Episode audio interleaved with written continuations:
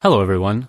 Just wanted to at first lead off by saying sorry if the audio quality is a bit different than usual. We are recording in a different situation because of the holidays, so thanks for bearing with us and thanks for listening. Hello, everyone, and thank you for joining the Father Son Packers podcast, your brand new source for Packers news, notes, and analysis. We are here to break down the Packers Dolphins pregame on Christmas, and I am here, as always, joined by my co host, my dad, Matt. Dad, how are you doing? Good. We're here recording just two days before Christmas, so two days before the game. Looking forward to, well, we already had one Christmas party and uh, lots of food and hopefully all good times. And hopefully another Christmas party after the Packers get a win. Or we'll just be opening our stockings without glee. It'll depend, yeah, maybe it'll vary how much people put, uh, you know, rum in their eggnog or, or not. Maybe it'll be no eggnog. Maybe it'll just be a big glass of rum. But anyways, we are here to break down this game against the Dolphins. It's going to be a tough matchup, I think. Another must-win game for the Packers. But before we jump into that, some Packers news, Dad. Today, Elgton Jenkins extended four years, $68 million, possibly part of the reason that they had restructured Lowry the week before. But really exciting stuff for the Packers to retain one of their star players.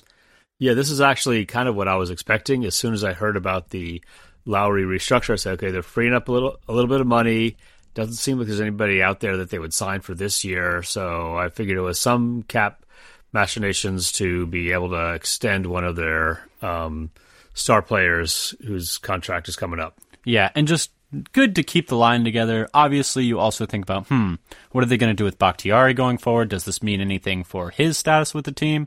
But first and foremost, just happy for Elgton. He's been a really awesome part of this team. He's got great versatility. Uh, LaFleur said that while he's played guard this year, they don't think that they they still think he could be a tackle in the future if they need him to be.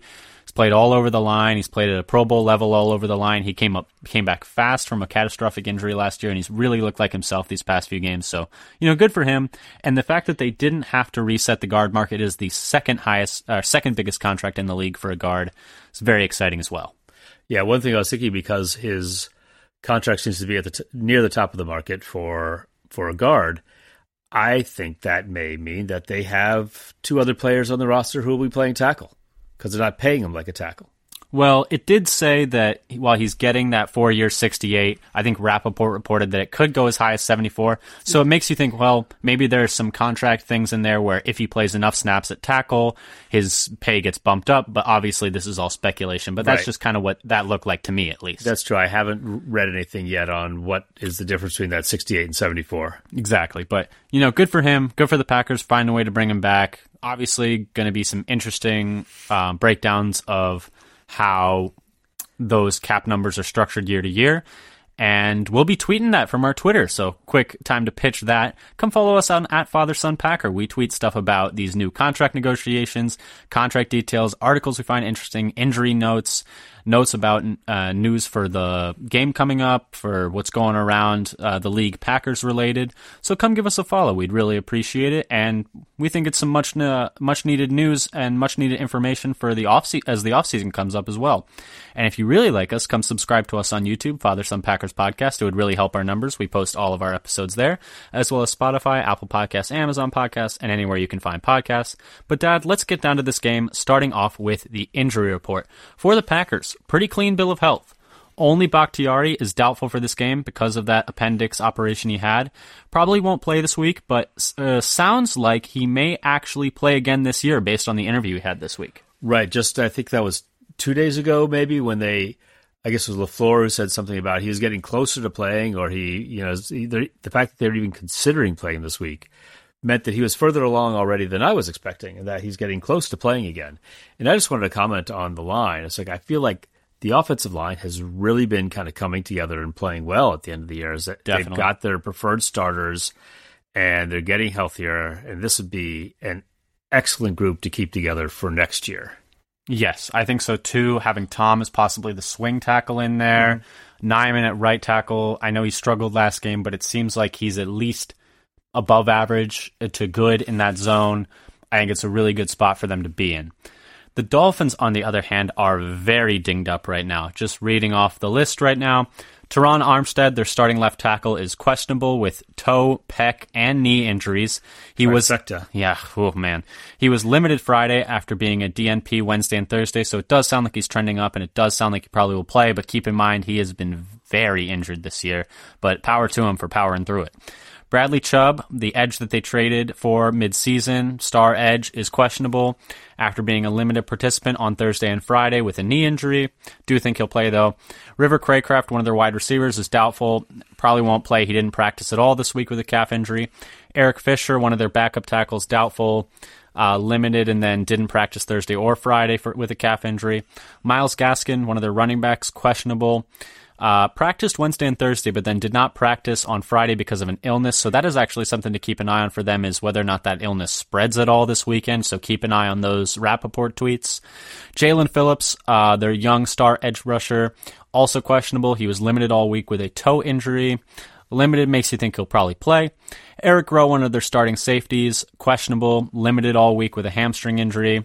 And then Jeff Wilson, one of their top two running backs, questionable after being limited all week with a hip injury. He did not play last week either. Dad, anything stand out to you there?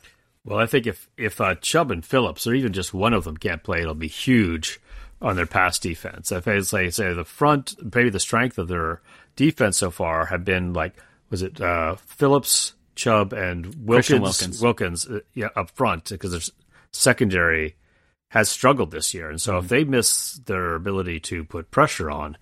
Um, with their their kind of lack of coverage at the back end, it would really weaken their defense, which is not that hot to begin with.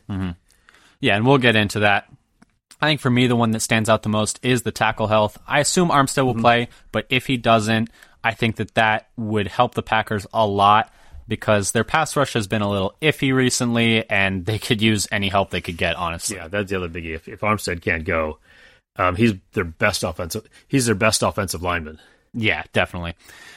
But yeah, that kind of wraps up the injury report. Packers looking a little better than the Dolphins. Let's move on to our game preview, starting with our blast from the past. Dad, when was the last time these teams played? So it was November 2018, and the Packers won 31-12 in Lambeau. This was so long ago that Brock the Os- the Brock Brock Lobster I was going to say Brock Osweiler QB'd for the Dolphins threw one INT and got sacked six times and coughed up a fumble. Aaron Jones had a big game with rushing for 145 yards, two TDs, and 27 receiving yards. And Adams had uh, two receiving TDs and 57 yards receiving. Fun, uh, a fun note about this game: Mike McDaniel and Lafleur are good friends. Uh, Lafleur, yeah, Mike McDaniel and Lafleur about this upcoming game. This is, um, they're very good friends. Mike McDaniel has said that Matt Lafleur is one of the most trustworthy people he's ever met.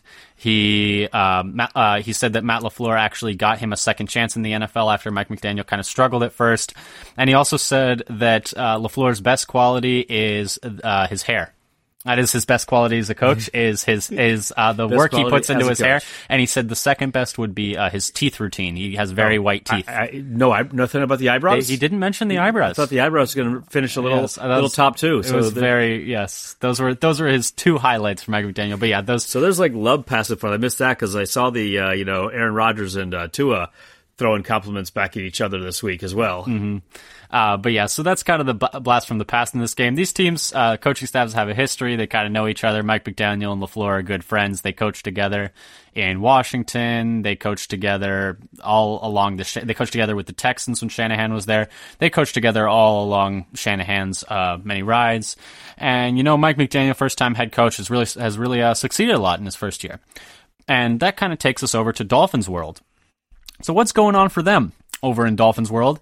So they have had a bit of an up and down season. They're eight and six in this year with a uh, first year head coach. I think they've done a lot better than people would expect. And Mike McDaniel is often in the conversation for coach of the year. Yeah, I mean they've they've been running an exciting brand of football. I think a lot of people are. It's like, oh, the Dolphins are up. It's gonna be there's gonna be fireworks. Yeah, it's fun to watch. But they have, as you said, been up and down. They they they're on a three game losing streak right now, and but they're still in playoff uh, position at the as the seventh seed. So they're fighting for their lives right now. So desperate for a win, and and it's been been been kind of streaky. So bef- they started the year off with three straight wins. Then they had three straight losses around the Tua injury. Then five straight wins, and now three straight losses. And hopefully five straight losses. Hopefully we follow that little pattern. right, we just keep it going, keep that that uh, losing streak going. Yeah. So they've definitely been better than I think a lot of teams or a lot of people would have pegged them being going into the year. Tua has definitely been better this year. I think that addition of Tyreek Hill over the offseason to pair with Jaylen Waddle and give them some insane speed at the skill positions, which we'll talk about briefly, has been great for them. I mean, just one of the most intricate, off, like not intricate, one of the most fun to watch offenses, explosive offenses, like hard to stop. They've struggled a bit recently, but don't don't sell them short. They're a cornered animal now, and they're going to be dangerous coming into this game. But let's get into our general thoughts on this game, and let's preface it all with the fact that the Dolphins are favored by four, according to ESPN. A bit low, a bit surprising to right. me, especially considering it's in Miami. Dad, right? This would make it like they the the odds makers consider this to be a um, one point difference on a neutral field. Yeah, and if the and if it was in Lambeau, the Packers would be favored, which I it'd be a little which yeah. I think most people would be surprised by. Practically a pick 'em, which is is crazy to me. Yeah, but let's get into the meat of our breakdown and start with Dad. What makes the Dolphins a tough matchup? You can go ahead and lead us off here. I spoke about it briefly, but I feel like you just have to start with their team speed. Yeah, and uh, what I have is I start with like this is a really high powered passing offense this year. Second in passing offense by DVOA. Tua himself is first in yards per attempt, um, sixth in y- passing yards per game, and seventh by PFF rating. By Fantasy Pros, he only trails Jameis Winston, who then only only played three games, so it doesn't have much volume in air yards per attempt. Um, but there's a lot more than just air. I mean, this is an offense which is actually combining good air yards with yards after catch. They're mm-hmm. actually doubling up on that. Hill is second in yards per game in the league, and Waddle is 10th. Hill is first in total yards before the catch and second in yards after the catch um, for the for the season per Fantasy Pros.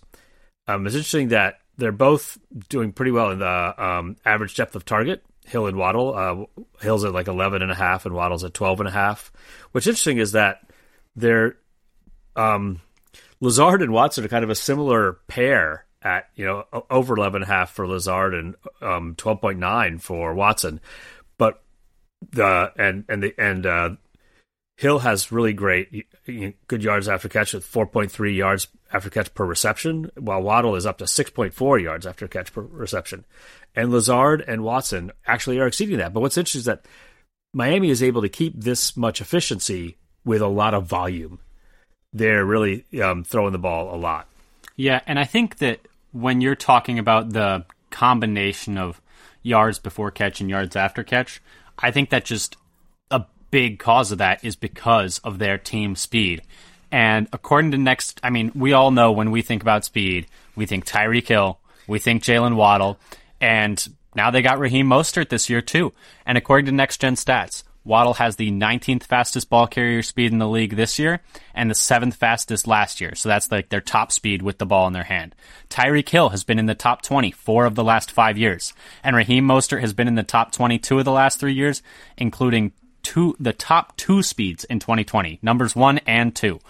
And it's not just the speed. I mean, it's the scheme to get these receivers and players with this incredible speed into a position to succeed. I mean, this is a lot on Mike McDaniel, the way that they've been able to succeed. And per NFL.com, the Dolphins have the second most plays of 20 plus yards and the most plays of 40 plus yards. I mean, that offense, like, any way you look at it, is just so explosive by any metric you look at it. Quantitative, qualitative, just watching the game. I mean, you yeah. can tell it's dangerous at any moment. Right. You you could imagine the, the, the cliche of being able to score from anywhere in the field. And you can look at it. I mean, one perfect example that just comes to mind is that Ravens game.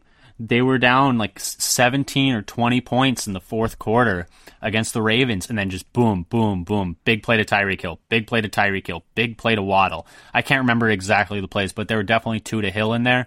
And just all of a sudden, game turned on its head in an instant because they can just score at any second. It's really reminiscent of how the Chiefs over the years with Tyreek Hill could just score in 20 seconds or less at any time. It was just like you were never ever safe. And so that's something that I think going into this game, if the Packers somehow have a lead, I will be white knuckling through it because they can score at any moment. Dad, did you have anything else that makes the Dolphins a tough matchup? So one thing that I found was kind of interesting is that Tua gets sacked very little in a game, only one and a half times per game. But it's in some ways it's it's mostly because of the how quickly he's getting rid of the ball. An average of like two point three seconds per per play per fantasy fantasy. I think it's for fantasy pros. So the O line is okay. It's ranked 14th in pass blocking, but only 23rd in uh, for the the run blocking. Not as not as good in run blocking. So they're combining. They're actually getting the, rid of the ball quickly mm-hmm. still getting it downfield, and then piling up the YAC after the catch. I mean, there's just it's so much speed. It's so much speed. Oh my goodness, they're they're, they're so freaking fast. but anyway, that's I feel like that those are the big things that make this team difficult are with their offense. And I think that kind of ties into this next part is specifically how do we think they will try to exploit the Packers? And for me, I think it's that those skills with speed and YAC really play into the weaknesses of the Packers defense and that their yards after catch ability matches up well against a below average tackling team. The Packers are just the 17th best tackling team in the NFL. And while that might sound like, oh, well, they're right in the middle, man, they have had some bad, bad outings. I think they're only 17th by being very high variance because you look at games against the Vikings, Bills, and Eagles. Like you look at their specific tackling grades for those games, just horrid, horrid. It's not they're consistently right about average. They are all over the place. And against teams with dynamic playmakers like those three teams, they have shown that they just can't hang tackling. And I'm worried about that in this game. Well, one thing they showed actually from the Vikings is they couldn't figure out who was supposed to be guarding the star receivers. That too. But you know, if you want to look at the uh, glass half full side, despite those terrible games, they are now in the middle of the pack. So they must have been above average in the rest of the games combined. I mean, yeah, they're above average in, against teams that are no good, is what that says. And the other thing is their speed matches up really well against what is now a slow secondary for the Packers.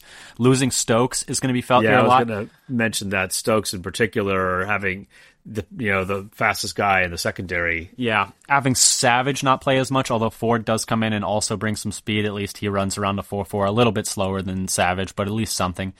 But Amos seems to have lost a major step this year. Rasul ran just a 4.59 coming out of college. Uh, Jaire Nixon and Ford, like I said, do have some decent speed, but they will find that mismatch with the slow guy. I am worried about Rasul in this game. I, I, I am worried about him and Amos getting just fricasseed by the combo. Yeah, I would maybe guys. not try to have those guys stacked on the same side of the field or however they're going to line up there. Yeah, and I I guarantee the Dolphins are circling them and being like, good players, not fast enough to guard either of our top two guys, which is worrying to me. Yep. Did you have anything else for how you think the? So I, I think a, a lot of what is, is like they've been seeming this um, strategy of we're just going to get a shootout and try to outscore you yeah. which I think is gonna is is, is uh, and, and, the Packers have generally not been sort of a shootout team. They've been kind of a grind it out and score like just enough. Uh, though lately they been have been, better. you know, the last what as a four or five games, but average like twenty six points a game and been closer to the top of the league in points per game as opposed to the first ten weeks of the season where they were um, really poor. It's really tough because I feel like the last two weeks have been some of the better football they played. And I can't tell if it's them rounding into form with the offensive line getting healthy, the, or if it's the Bears and Rams, or if it's the fact that they're playing the Bears and then the Rams off of a bye. Like it's it's hard to tell. I would like to be optimistic and say, hey, there are definitely some things where I'm watching. and I'm like, yes, the offensive line is playing better. Yes, the receiving corps looks like it's what they envisioned it being. Yes, Rodgers is getting healthier. Yes, Dylan is playing better. But also, it's the Bears and the Rams, and the Rams off of a bye. Yes, but the Rams had a mini bye. I suppose, but uh, but they're just bad, so it doesn't yeah, matter. I was gonna say they get more time practicing with Baker, which I guess is something at least. But yeah, I think that the this is a really tough game for the Packers. I think that this is their hardest matchup left on the schedule. Oh yes, I think it's by far, unless unless unless the Lions turn out to be much better than we expect. Well, they play the Vikings, but, the, but still, the Lions are better than the Vikings. The Dolphins are better than the Vikings. This is true. I was thinking that the Vikings. The Vikings are actually the easiest team left. I was on thinking their the, Vi- schedule I, I still think the the Vikings three. might be better than the Lions. It's close though; they're high variance, but the Dolphins, anyway, are definitely the hardest part of their schedule. I would imagine that if they somehow win this game, which you know Vegas always knows something, maybe Vegas knows something. They're only putting this at a four point a four point game. Bet, bet I would say bet the Dolphins to cover, but that's just me. Um, but th- maybe they know something. Maybe that the Packers will put up a better fight than you think. But it seems like a really tough matchup. However, the Packers are not entirely they're not hopeless in this game. And so let's touch on that. Yeah, it's not like Miami's a juggernaut. They have some flaws. and they've been struggling recently. So I'm going to talk about that really quickly. Recently, the Dolphins have lost 3 in a row and their offense has been getting super gummed up, specifically Tua getting flustered by press coverage. According to just you can listen to a bunch of NFL analysts that talk about this better than I could. Mina Kimes, Steven Ruiz, but most most notably Ben Solak is the one that I've been hearing the most talk about this. Is the Dolphins' offense recently, specifically Tua, have really struggled when their receivers have been getting pressed at the line because it's been throwing off his timing. Is a really timing based offense, and Tua is a very rhythm based thrower. He hasn't really figured out what to do yet. He's a young guy still, but he hasn't really figured out what to do yet when everything's not how it is pre snap planned out. He's struggled with post snap reads, more of a pre snap read guy. And orig- and the idea is that yes, you're going to get burned a few times pressing these guys because they're so fast. They will beat you off the line a few times a game and go for like an 80 yard touchdown but you're getting burned anyway. So you might as well just try and gum up their offense as much as you can by pressing them at the line. And this is what the Niners did first, and they kind of set the blueprint for it. And everyone's like, "Well, Niners best best defense in the league. You know, maybe not everyone can do this. Maybe it's just because they're able to cover the middle of the field so well." But then the Chargers did this with half of their defense out, and they were able to mimic it very, very very much similarly to how the Niners had done and had a great amount of success and beat the Dolphins in a game that they had no business winning. Then the Bills did something similar. Bills are a much better team than um, those other teams, and credit to them, they won that game as well. I didn't hear as much storyline about the press coverage after that game, but that was also, you know, a weather game. Exactly, yes. But that press coverage really, especially in the Niners and Chargers games, really flummoxed the Dolphins and really gave them a lot of problems. And I'm just praying that Joe Barry will actually do it. I'm if we go out there and we play zone, we will lose by 40. we see the thing is against the Dol- against the Dolphins with Hilly Waddle, and these these timing offenses are intended to get the ball to the player already in motion, so that they hit him at a certain position at a certain number of seconds after the snap, crossing the field or running downfield. So they they are already at speed to take off. So if you're ten yards off and you give him the free catch, he's already at full speed and running by you. Yeah. And the thing is, with this game plan implemented against them the past three weeks that the Niners kind of laid the blueprint for, he's coming off his two worst games of the year per PFF passing grade. He has three straight games below a 60. per- This is Tua. He has three straight games below a 60% completion percentage, and he had only had one such game all year before that.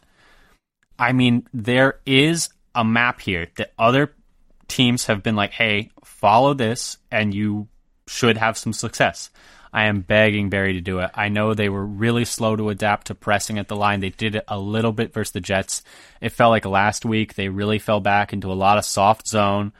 If they fall back into soft zone against the Dolphins, I'm telling you now, they're gonna get killed. They're gonna be these massive crossing routes across the coming across the field, and the fact that they have struggled to rush the passer really scares me because if they can't get to Tua and they don't press and he has time back there, those guys are gonna get open. They Yeah. are they are going to get open. They are too fast. They're too good. The Packers defense is not fast enough. They're gonna get open if you play zone and you don't bring extra with the pass rush. So they need like those are two things in my opinion they need to do if they're trying to be serious about winning this game. So yeah, I wonder one thing about like is Tua just so trained now in his mind to throw the ball really quickly that he's not going to take advantage of extra time. Because the offense is predicated on getting rid of the ball. Quickly. I just I just don't but think you that can. is you just can, like begging for I was going to say I don't think you can. you know hope, manna from heaven for something like that to, ho- I was going to say I don't think you can hope that he will. how many how many days of oil are we get? How many days are we be able to burn that burn oil? that oil- Yeah, It's it is the season. yeah, and I mean, yeah, I just don't think you can hope that he's going to not hold the ball if we're not getting pressure. I mean, we're going to need another big Kenny game like Yep. we had versus the Rams. We're going to need. I mean, we, we're going to talk about what we need from the Packers soon, but I, I do have a few more things Yeah, for go how ahead. the Packers will try to exploit the Dolphins.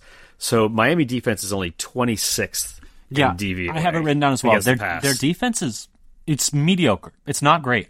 It's it's average. Yeah, they're they're 11th against the run, bad against the pass. They are even worse at tackling than the Packers, according to PFF grade. They're fourth worst in the league.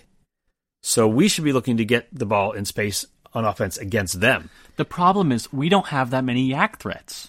We really don't have many tackle breaking guys. Like I feel like it's Aaron Jones, AJ Dillon, and maybe Watson. Yeah. So what I have is Yeah, so we should be looking for passes in space to Watson, Dillon, Jones, and Doubs. I think that's what we should be looking And- for, to, and that's what I think the Packers should be trying, and hopefully will be trying to do to take advantage of the even worse tackling by the Dolphins than the than the Packers are. The other thing is, Tua is not a running QB. No, he's not. He's He's he's, he's he's, below average by PFF grade, and he only gets five point eight yards per game. He's in Matt Ryan yeah, territory. he's not. He's I would say the thing on him coming out of college is he has decent mobility in the pocket. He's pretty good at moving around the pocket. He's got decent feet. But he's not that athletic. Yeah, his, his, his he only ran a four seven nine forty. No, he's not. He's not very athletic. And so what I the, what I want to take home from this is this is a guy you can play man and turn your back on, um, and just and for the for the defensive secondary as opposed to we had a lot of games where maybe we one of the reasons why we weren't playing man is because we were afraid of a running quarterback. That is not the case this week. But here's the thing, Dad. Can you turn your back when you have these speedy guys sprinting by you and he is going to underthrow these deep balls and you are going to commit pass inter- how many pass interference penalties? Because the thing with The Tua, the thing with Tua is he doesn't have the strongest arm. They've been able to get away with it this year. But something I'm a little worried about is that man coverage turning turning away. He throws up a little lollipop under underthrow, and you just run smack dab into a guy because you're sprinting as hard as you can Like, to what, catch hap- up. like with, what happened to Amos last week. Exactly, you're sprinting He ran as- into Tutu Atwell. you're sprinting as hard as you can to catch up to a guy who's way faster than you, and you can't throw on the brakes fast enough. Yeah, and he does throw. I mean, you watch some of those Tua passes if you watch the Dolphins, and that ball is like floating up in the air forever. Yes, It is really just this lob that is like the, the uh, you know the old baseball eephus pitch. Yeah, that thing it hangs. He does not have a super strong arm. He succeeds on timing, pre-snap reads, and and really decent. He's decent accuracy. ungodly speed of his receivers. ungodly. Yeah, decent accuracy. But we've seen like that Niners game, that Chargers game, when he starts to get flustered, when he starts to feel that internal clock ticking, when the receivers aren't where he thinks they will be, when he when he thinks they will be, he starts to miss, and his miss he was missing in that Niners game at least low, wide, high. Like it's not even he's missing consistently the same way. Like he just starts to fall apart. And so the hope is you shake him early, you get those receivers off their timing early. You get those receivers out of their routes early, you get him off his timing early, you speed him up with some pass rush early, and you hope he just crumbles because he's done it in a couple games now. And you just if that happens, I think it gives the Packers a good shot at winning. Yeah, I mean, maybe not be just like crumbling in terms of pressure as it is. He's already predetermined when and where he's going to throw the ball, mm-hmm. and if the timing is disrupted, it looks like he's got bad aim, and what he actually has is a bad plan. He's like throwing it to a spot, but the receiver can't get there if you can jam effectively. Yeah, and it's it's it's going to be a tough one because I know he's had a tough 3 games, but there are times this year where that offense is still insane and I feel like recently their run game has been better than it ha- than it had been before and that's kind of been what they've been trying to employ to improve the strength. I mean, they run ran very well versus the Buffalo Bills. Let me just pull up that um uh, Yeah, box score really quick. Because in general, they have not been that good of a running team, which is, you know, in some ways been one of the things that have caused the Packers problems. But you say more recently they've been more effective. More recently, they've been more effective. Just in that Buffalo Bills game, Raheem Mostert had 17 carries for 136 yards, so eight a carry. And Oh, Savon, now there's some PTSD. yeah, I mean, if you if you didn't just start getting flashbacks to 2019, I don't know what to tell you. But yeah, 17 carries for 136 yards versus the Bills. Salvon Ahmed in that game had six carries for 43 yards. I mean, they were averaging seven yards a carry for the 7.5 yards a carry for the running backs. So recently, they have kind of countered that those issues they've had in the passing game by leaning more heavily on Raheem Mostert in the running game. So that is something that we hadn't talked about yet that I did want to mention. I forgot to mention in our Miami Dolphins segment, but what do you think about that? Like, how how concerned are you about the run defense in this game? It's kind of an interesting mix because they, I think they started with Raheem Mostert in the year, and then they got Jeff Wilson from the Niners, and then he took over the job. Well, you're you're then- you're skipping a whole chapter. You're skipping the Chase Edmonds chapter. And oh, right, because right before before Chase Edmonds was supposed to rule Supposed to be the guy. the they guy gave him 'cause they, gave him all this money over he the got, offseason. he got the bag, and somebody was saying, "Well, he got the money, so he's going to be the number one guy," and it didn't work out that way. And then they added Jeff Wilson, and he took over the backfield, but then he got hurt, and now Mo- Mostert's been running it, and Jeff Wilson might be back this week. Yeah, he's questionable, like we said. Has had problems with his hip recently. Has limited all was limited all week and didn't play last week. I would not expect him to get his usual complement of snaps, even if he does play. Mostert. I mean, it might just be the 2019 NFC Championship game talking to me, but Mike McDaniel was the run game coordinator for that team, and so I am a little worried about having flashbacks to that game and the same thing happening, even if they do somehow manage to slow down Tyreek and Jaylen Waddle. The speed is everywhere on this offense. I mean, even their tight ends are fast. I mean, oh shoot, what is his name? Um, Gesicki. Even Gesicki is an elite athlete at that position. Even um, Sherfield has a 75 yard catch on the season. I mean, they got explosive plays coming out of you know where from every single I position on believe the it's field. called a wazoo. Yes, technical term is a wazoo. But that's the thing is they are going to have to play that press man coverage, but they're also going to have to play a little heavier in the box based on what they saw last week from the Dolphins run game. I mean, it's tough because they only have that one game sample size. The week before I just checked, Raheem Mostert had an average game at best. He had like 11 carries for 40 some yards. So, but there's only a one game sample size of it. But the Dolphins have shown now that they can run the ball really well. At least there's at least a piece of evidence showing that they can do that. And so it's not just going to be about slowing down Waddle and Hill with that press man, which, like we said, that's going to be something they need to do. That's going to be something that they can take advantage of. The Dolphins' offense had struggled recently with that, their passing offense, that is. But on top of that, they're going to need to have a good game from the front again. Campbell, Quay, and Kenny are going to have to hold down the fort there. Yeah, I'll be curious to see if they use Quay at, you know, as an additional pass rusher a lot to pro- to provide pressure.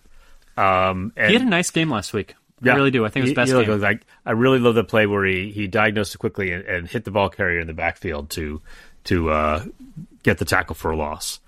I also, um, I think that maybe we'll see like the two high shell look to try to um, Keep limit it, yeah, keep it in. keep a keep a, a lid on it as well, so that you don't get the really explosive plays downfield, and that But the will, thing is will they- leave the you know the the corners, slot corner, um, and the linebackers to try to clean up the short stuff. I do worry though because that does leave the middle of the field open, which Tua does love to throw to.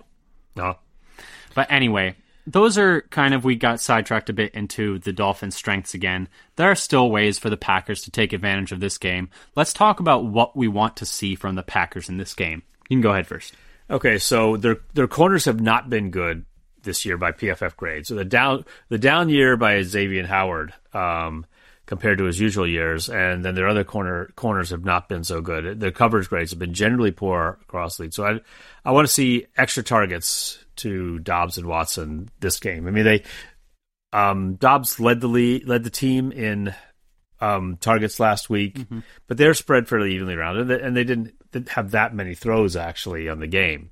I figure this game is going to have um, you know, more more offensive plays run. Though the the Dolphins are not that fast paced of a team, actually. Yeah, all that speed, and they don't. They're not that fast. they, they take the time before the, they're about middle of the pack in uh, you know seconds per play, while the Packers are still near the bottom, um, but they're still managing to rack up points. Um, and on the, so Miami is only middle of the pack in guarding um, wide receivers and really poor against tight ends and running backs actually. So so the fact that our two best two of our best passing weapons are running backs is kind of a plus for us in this scenario. Right. So I think we you maybe they'll I think they have a couple of options actually to lean on there's a route here to, for them to lean on Jones and Dillon for the pass work or also to get um, especially Watson in space to use his speed, and you know, and, and then all, three of those guys possibly breaking tackles against a poor tackling team. Um, what do I, what do I things I want to see as well? I want to see Wyatt play more snaps. He keeps playing minimal snaps and getting decent grades. Just I'm, I don't I'm, understand. I, this happens week week week after we week. Say it, we say it every week. We don't understand and he goes why in, he doesn't he play. plays like nine snaps. It's like, oh, he's well graded. He's got a you know a stop at the line. He got a half a sack. I think he's doing more, and they're still not giving him more time. And then um, on their offense, I want them to account for Wilkins and Jaelan Phillips up front, and and Chubb if they if they all play, if they all play. Yeah. How about you? I think for me, obviously can't with a big exclamation mark at the end can't state how important this is. Wyatt needs to play. He needs to play. Please play your first rounders. He's 24 years old. He's not a developmental rookie. Like you drafted him because you have a need at that position. They're not playing well. The them being, I would say, Dean Lowry, and I mean, Jarran Reed had a pretty good game last week, but overall has been kind of meh all year. Kenny's been struggling to carry the load all by himself. He's had a down year by his standards. He had a good game last week, though. Play Wyatt. He's graded out well in every game he's been in, but he's only getting nine snaps a game. It's it doesn't make sense why he's not playing. I know Lafleur said he's want he wants to get him on the field more. I don't know why that hasn't happened already. It just has to happen. I love these these. uh This is like a, a classic Packers comments like, "Yeah, I wish we could get him more playing time." Whose decision is that? I don't. I don't know how. I can't. I can't figure. It's like, oh, I wish I'd throw that guy, um, throw more passes to uh, that particular player. We're all trying to find the guy who did this. right. Exactly. Oh man, I just I don't understand why they can't play him more. It just doesn't seem like like you're not even like you're not even just playing for like I've talked all this these past few weeks about how yeah you're mostly playing for next year. Like you got to play the young guys. This isn't even just that. This is playing a player who I think is better than the guys they're trotting out there right now. And some other stuff. Please press the receivers. If I see soft zone like I saw last week like I've seen several times this year like I saw several times last year I am going to throw something through the TV I am yes. I can't believe it so please, Packers, since Tommy is home at our house right now. I don't want something going through the TV. For the love of their TV, please, please press the receivers. The blueprint is out. These other teams have shown you that this can work against their passing game. Please just try it. You have decent personnel to do it. I think if Rasul can be physical with that, these guys, he can hang with them. But if he plays off, he's going to get blown by. Like it's it's very tough. Yeah, he's got to get ha- he's got to get hands on in the bump uh, you know, close to the line of scrimmage where he can try to slow them down and not let them get up to speed before they get to him. Yeah, and then the last thing is I think they do need to send additional pressure in this game.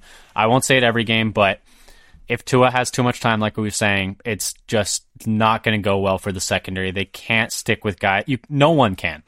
Doesn't matter who you are. I don't care if you're the Legion of Boom. You can't stick with guys this fast for five, six seconds back there. It's just not going to work. They will get open. They're too fast and too good not to. Those are my things that I want to see from the Packers. Let's start wrapping this up, Dad. Who are some players you're watching in this game? So what I'm watching, so we talk about consistent pressure, and the Packers have had this going for a while now. Well, they'll they'll get a few pressures a game, but there are too many snaps where the quarterback is just standing back there. So I actually am going to be looking at their backup edge rushers because they can't have just no impact for whatever 30, 40 snaps a game when they're playing. So we need more from Garvin and Hollins to maintain some pressure plays onto us so he doesn't have just all day back there. Um, and then the other players I'm going to be watching are Ford and Nixon in coverage. They have some of the speed that we have in our secondary besides Jaire. And so they're going to need to actually um, pull their weight and maybe somebody else's weight too. Yeah, and for me, I think we have similar thoughts. I just have different players. For me, it's Wyatt and Kenny.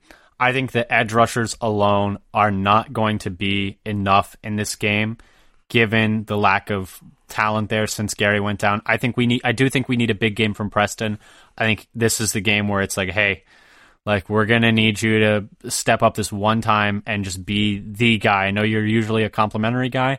We need you to be the guy in this game and take over a little bit. He did have two sacks last week and four hits. He had a great game last week we need you to do it again, Big Buddy, because we we we just need it badly.